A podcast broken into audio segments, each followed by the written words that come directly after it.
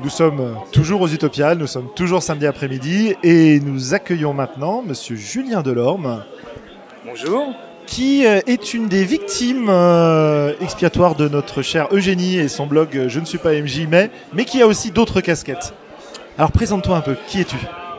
Alors, professionnel, je suis rôliste depuis 25 ans et au-delà de ça, dans la vie de tous les jours, je suis éditeur de littérature et je travaille sur. Euh, bah, euh, en fait, j'ai une double casquette. Je suis à la fois éditeur de littérature pour euh, des structures d'édition dites indépendantes, et d'autre part, je, je, travaille aussi sur de la modération et de l'animation, de la programmation d'événements culturels.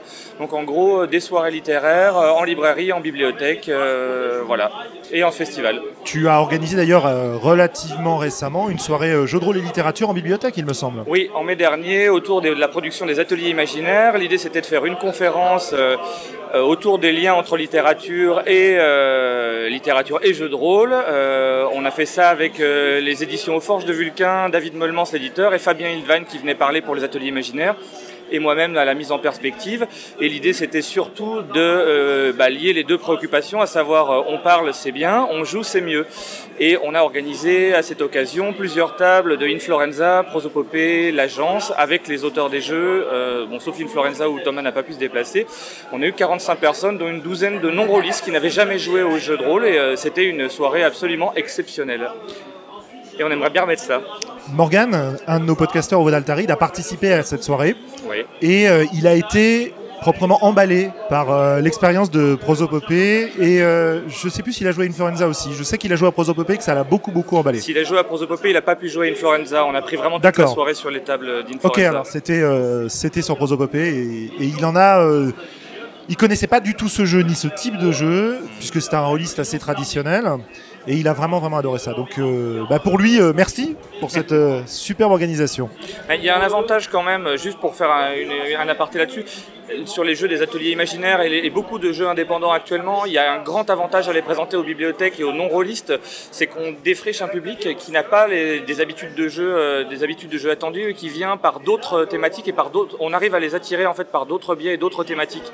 Et je suis intimement persuadé qu'on peut toucher d'autres publics de gens qui ne se savent pas encore joueurs, mais qui peuvent arriver au jeu de rôle par ces biais-là, par des biais, par des mécaniques de, narration, des mécaniques de jeu qui sont euh, qui sont pas forcément celles du jeu traditionnel, et des joueurs qui pas forcément des parcours traditionnels, qui peuvent commencer plus tard.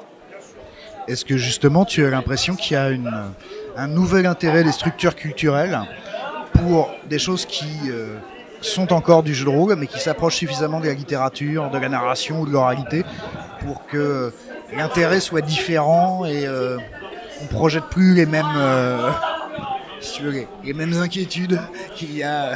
Alors en termes d'inquiétude, je pense qu'il n'y en a aucune, et en termes d'intérêt, pour être très honnête, je pense qu'actuellement il n'y en a aucun. Par contre, il y a la possibilité de le créer, et ça c'est tout à fait nouveau. C'est-à-dire que quand on arrive auprès d'une structure comme une bibliothèque ou une librairie aussi, euh, c'est ce que fait la librairie Caribde, avec un projet qui allie à la fois euh, une ambition culturelle, une ambition ludique, et aussi, parce qu'il faut aussi le prendre, éventuellement une ambition commerciale, là on commence à parler un langage que les structures culturelles apprécient. Mais c'est le, croisement de ces, trois, de ces trois préoccupations, ou au moins de deux de ces trois préoccupations, à différentes échelles, qui va permettre d'intégrer euh, des structures plus traditionnelles de la culture. Et je pense qu'il y a une vraie possibilité actuellement d'emmener le jeu de rôle euh, dans des structures euh, traditionnelles culturelles qui l'ont qui largement ignoré jusqu'à présent. D'accord. Évidemment, une des choses dont on voulait parler avec toi, c'était la notion d'édition. Oui. Et euh, probablement de la vraie fonction éditoriale distincte de la fonction de publication. Hmm. Est-ce que tu pourrais nous en parler un petit peu? Euh, En termes généraux ou en termes, en termes de jeu? Sur le terme, je peux déjà vous expliquer un peu en quoi consiste mon métier en termes général. Voilà, c'est ça. Euh, la fonction éditoriale, en fait, c'est un terme qui recouvre 200 euh, choses et, rien en même temps. Euh, la première chose, à mon avis, c'est le, premier travail de l'éditeur généraliste, on va dire, c'est de savoir poser à l'auteur les bonnes questions pour l'aider à porter son projet. À qui tu veux t'adresser? Qu'est-ce que tu veux faire? Quel est ton projet intellectuel ou culturel? Et comment tu veux arriver à le mener Comment tu peux le mener à bien, en fait? Euh, en posant ces questions, l'idée c'est de clarifier la démarche de l'éditeur et de savoir l'orienter, l'auteur pardon, et de savoir l'orienter dans la bonne direction. À savoir, ben, on va prendre un exemple très simple. Euh, les gens qui participent à un atelier d'écriture, par exemple. Il y a des gens qui vont venir parce qu'ils ont envie d'être d'écrire. Il y a des gens qui, ont, qui vont venir parce qu'ils ont envie d'être lus. Il y a des gens qui vont venir parce que c'est grand-mère a décidé de raconter ses souvenirs à ses enfants. Tous ces gens-là vont avoir besoin d'une solution éditoriale totalement différente en fonction de leurs envies. C'est-à-dire qu'on ne va pas envoyer euh, la grand-mère, euh, on va pas, va pas dire à la grand-mère envoie ton manuscrit chez Gallimard. Pardon, je suis un peu rapide. Prends ton temps. On va pas dire à, la personne qui veut euh, publier pour sa famille, envoie ton, ton, bouquin dans une grande maison d'édition. D'autre part, des gens veulent avoir un, cercle restreint ou euh, avoir un contrôle accru sur la manière dont euh, leur livre va être diffusé. À partir de ce moment-là, le travail de l'éditeur, ça va être de se mettre au service de l'auteur. C'est qu'est-ce que tu veux faire, comment tu veux le faire, à quel public tu t'adresses. Et après, l'éditeur peut, en ce moment-là, être un prestataire de l'auteur pour l'aider à aboutir son projet et lui offrir un regard extérieur. Ça, c'est une possibilité. Et la troisième possibilité, c'est l'éditeur au sens traditionnel où on l'entend, à savoir quelqu'un qui va euh, accepter un projet sur manuscrit euh, et qui va dire euh, alors là ça va, là ça va pas, là machin, moi j'ai ma ligne éditoriale et tu vas te couler dans, ma ligne éditoriale. Alors justement, pour être un prestataire de l'auteur, quelle attitude tu penses que un éditeur doit prendre?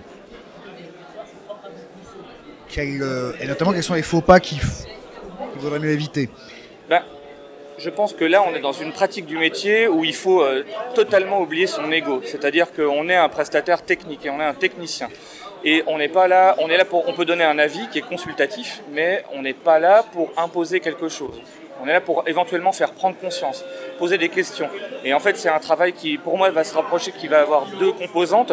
Une composante de coaching auprès de l'auteur pour l'aider à accomplir sa voix, et une composante technique qui va être de trouver des solutions techniques dans un panel qui a été appris par le métier ou par les études. Ces deux voies complètement différentes. Et pour, pour faire un raccord avec l'édition euh, classique, c'est comme ça que certains éditeurs indépendants travaillaient dans les années 80, euh, et il y a encore très peu maintenant, qui sont là et qui font euh, de leur maison en fait presque une structure de diffusion des textes, mais leur travail éditorial, c'est amener la voix de l'autre. Justement, est-ce que tout ça n'implique pas de la part de l'éditeur d'arrêter de se poser la question commerciale? Pendant qu'il est en tout cas euh, qu'il assure cette fonction non seulement de coaching mais euh, alors c'est pas euh, oui je suis d'accord avec ce que enfin c'est effectivement il faut qu'il arrête de se poser la question commerciale il faut qu'il pose la question commerciale à l'auteur. Ok mais donc est-ce que ça veut dire que nécessairement dans cette démarche là les auteurs doivent avoir une démarche commerciale ou une réflexion commerciale parce que beaucoup vont me dire que c'est pas leur problème, qu'ils s'en préoccupent pas, que ça les intéresse qu'à moitié. Bah, il y a une composante. Là, on rentre dans une dans une comment Je dirais que c'est pas. Euh, si tu choisis de diffuser euh, ton œuvre, ton jeu, que ce soit un jeu, ou un texte sur Internet, sur une plateforme gratuite, sur une plateforme de publication à la demande, de fait, tu as réfléchi à une stratégie, enfin, c'est une, c'est une réflexion qui peut être archaïque, mais sur une stratégie euh, de diffusion. Oui, mais par exemple, j'imagine que c'est quelque chose que tu as déjà rencontré euh, sous différentes formes. Lorsque tu es en train de créer quelque chose, mhm. lorsque tu es en position de créateur, tu y mets toi-même des émotions, des intentions, des réflexions qui s'emboîtent assez mal avec des réflexions marchandes c'est difficile, si tu veux, de mettre toi-même, par exemple, un prix sur ton propre bouquin. Hmm. C'est justement euh, une des difficultés, je pense, de la création, que de se poser la question de qu'est-ce que ça vaut, combien je peux en demander, et de revenir à des questions monétaires. Oui. Généralement, quand on est en position d'auteur, c'est extrêmement tentant de se décharger sur l'éditeur de toutes ces préoccupations-là c'est pas toi qui fais le pricing, c'est pas toi qui fais la promotion. Tu remets ça entre les mains de quelqu'un d'autre pour pouvoir te concentrer sur ta créa et notamment pour pouvoir te débarrasser de d'un truc qui est presque anxiogène, si tu veux, de combien vaut ce que je suis en train de créer. Oui, tout à fait. Oui, je vois, je vois mieux ce que tu veux dire. À partir du moment où tu abordes la fonction d'éditeur comme un prestataire de l'auteur, effectivement, là, c'est des questions qui peuvent être abordées en termes consultatifs si l'auteur demande des renseignements, mais c'est pas la prérogative éditoriale dans ce cas-là. Mais donc finalement, est-ce que tu penses que les auteurs, notamment ceux qui aspirent à une certaine indépendance, doivent de fait intégrer les fonctions commerciales et, euh, la réflexion concernant la publication, les formats, etc. Je pense qu'il y a il y a une confusion, il, peut, il peut y avoir une confusion entre ce qu'est un éditeur et ce qu'est une maison d'édition. C'est deux choses totalement différentes. Et là, euh, et là, en l'occurrence, les questions dans lesquelles tu me poses et tu m'entraînes dans un fil assez, euh, tu, me mènes dans une voie là. Tu sais. Euh, voilà, tu, tu, veux me faire dire quelque chose. Mais je voudrais justement parler de cette distinction. Mais oui. mais cette, cette distinction, on a tendance à ne pas la faire et à mon sens, elle est très importante parce que on peut, euh, on peut y nouer les, euh, les, les, fonctions euh, comment, d'indépendance que recherchent certains, au sens où les, certains auteurs de, jeux de rôle l'entendent, qui n'est pas l'indépendance qu'on entend dans l'édition de littérature, et en même temps un travail éditorial sérieux, enfin sérieux, bien c'est pas, c'est pas, il y a des auteurs qui arrivent à faire très bien le travail eux-mêmes, mais disons qu'il y a une dimension de conseil technique et, et comment et euh, en termes de questionnement interne et d'aboutissement de l'œuvre, qui peuvent trouver leur, euh, leur place sans que l'auteur perde la prérogative qu'il a décidé d'avoir sur son texte et sur la commercialisation de son texte. Tu dis que certains auteurs avaient à faire très bien eux-mêmes. Tu penses qu'on peut être son propre éditeur? C'est une question, c'est une question qui est très compliquée et euh, j'aurais tendance, j'aurais tendance à dire non. J'aurais tendance à dire qu'on ne peut pas être son propre éditeur. On peut faire un projet qui se tient éditorialement en étant un auteur tout seul dans son coin, c'est tout à fait possible, mais on ne sera pas son propre éditeur. Non, ça non. De même que j'ai pas l'impression qu'on puisse être son propre lecteur et que c'est quasiment la même démarche. Il y a un moment où il faut avoir une distance au texte. En fait, quand j'explique mon travail d'éditeur à un auteur, en fait, le travail pour moi, le travail de l'éditeur, le travail primordial, le premier, c'est que l'éditeur, c'est le premier lecteur extérieur de l'auteur c'est celui qui peut faire le premier retour de lecteur. Et c'est pas le cousin, c'est pas le frère, c'est pas l'ami. C'est un retour qui est objectif, c'est un retour qui est professionnel. Et ça, en ça, professionnel, c'est pas une question de gradation de qualité, c'est une question de barrière. Et c'est une question de mettre un, un mur où l'affectif ne passera pas. Et quand je fais une lecture, c'est un, vrai, c'est un véritable problème de travailler avec des amis et on s'en fait naturellement dans l'édition, mais quand un texte, l'important pour l'éditeur qui va, travailler, qui va faire une lecture professionnelle sur un texte, c'est le texte est primordial. Le texte, le projet va passer avant l'ego de la personne qui, la, qui, la, qui l'amène. Ce qui peut poser des, des, situations très très compliquées euh, parfois en termes humains puisque on avance généralement autant dans une relation humaine que dans une relation professionnelle quand on travaille en maison d'édition. Et au passage, tu disais euh, ne pas trop laisser passer son émotion en tant qu'éditeur euh, pour essayer de guider le texte du mieux possible. Est-ce que finalement on n'a pas aussi besoin d'être un peu ému, touché par le texte qu'on lit et d'être capable de faire un retour là-dessus Ouais, tout à fait. En fait, c'est pas de ne pas laisser passer son émotion, c'est de ne pas laisser passer les sentiments que peuvent poser la personne. En, en revanche, l'émotion euh, de l'œuvre, du texte, ça c'est primordial de la verbaliser justement parce que verbaliser l'émotion que procure un texte par l'éditeur et donc une personne étrangère à l'auteur, c'est permettre à l'auteur d'avoir un retour et de savoir si son projet finalement ça fait bien ce qu'il entend ou est-ce qu'il a, qu'il a besoin d'explications supplémentaires et de choses comme ça. Et c'est en ça où une relation éditeur-auteur peut être fructueuse, c'est-à-dire à travailler à rapprocher la vision de l'auteur de la vision de son premier lecteur. Et c'est en ça où un travail trop poussé d'édition peut être parfois problématique puisque finalement la, la pensée de l'éditeur va rejoindre celle de l'auteur et va passer par des choses qui ne sont plus le texte. La nécessité d'en revenir encore une fois à l'écrit et à ce qui a été produit et pas au discours qui est tenu à côté du texte. Puisqu'on parle de ça, euh, est-ce qu'il y a des méthodes ou simplement des réflexions particulières que tu as toi comme éditeur pour préserver jusqu'au bout, jusqu'à la publication, les intentions initiales de l'auteur qui euh, parfois il peut lui-même perdre euh, pendant le processus de création? C'est un jeu de questionnement en fait. Il faut toujours en revenir à des questions primordiales. Qu'est-ce que tu veux dire? Quelle est ton intention?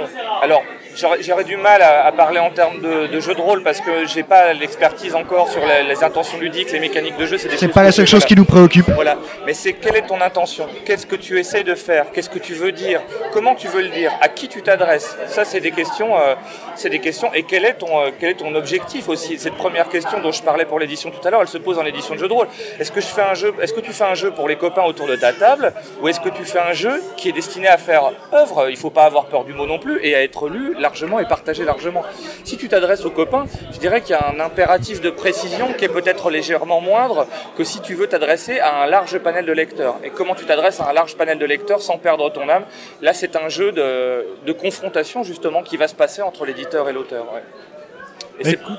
Oh, pardon, je t'ai interrompu. Non, je t'en prie. Ouais. Bah, du coup, puisque tu reparles de jeux de rôle, moi j'ai deux questions. La première question, c'est à quoi tu joues? Ouh, vaste. Euh, Et je, je complète, parmi les jeux auxquels tu joues, lesquels sont pour toi éventuellement des œuvres, lesquels n'en seraient pas puisque tu faisais la distinction tout à l'heure et tu parlais de l'auteur qui pouvait revendiquer son, son jeu comme une œuvre. Alors ça, il y, a une question, euh, y a une question rhétorique derrière. J'ai fait des études d'histoire et on a, je travaillais notamment sur des, euh, des notions culturelles. Et il y a euh, tout un, je, je, travaillais avec un professeur qui qui s'appelle Sylvain Vénère et qui a travaillé sur l'aventure. Et la première partie de son livre, c'est c'est quoi l'aventure et comment on détermine le champ d'étude? À cette question, il a répondu l'aventure, c'est tout ce qu'on appelle l'aventure. C'est tout à partir du moment où quelque chose est déterminé comme étant l'aventure. Et je vais faire une, réponse un peu, enfin, c'est pas beauté en touche, mais pour moi, est une œuvre euh, ce que l'auteur considère comme étant une œuvre. Très bien. Voilà, c'est ça. Très bien. Et après, à quoi je joue euh, J'ai un panel large de jeux. Euh, j'ai la chance de pouvoir jouer assez régulièrement. pour, te, pour, pour, vous citer les, les, quelques jeux auxquels je joue actuellement, on a fait une grosse campagne de Bloodlust Metal récemment. test de Patient 13. Là, je suis en train de monter un système de jeu. Euh, je suis en train de monter un système de jeu. Voilà, c'est en test actuellement. Ça arrive à des gens très bien. Pardon? Ça arrive à des gens très bien. Euh, et puis, euh, et puis ben, j'ai joué toute l'année dernière avec Fabien Ilvan, donc beaucoup de jeux, beaucoup de jeux indépendants, énormément de Influenza, une campagne de sens qui a duré assez longtemps, Dogs in the Vineyard, Sphinx qui est récemment, qui est récemment paru, qui est récemment accessible, et puis voilà c'est à peu près, euh, je réfléchis un peu, Dragon de poche récemment testé. Voilà. Ok, bah écoute, je te remercie beaucoup. Est-ce que Sébastien a d'autres questions? J'ai fini ma liste, moi. Bah, merci à vous. Super. Bah, merci, beaucoup À toi.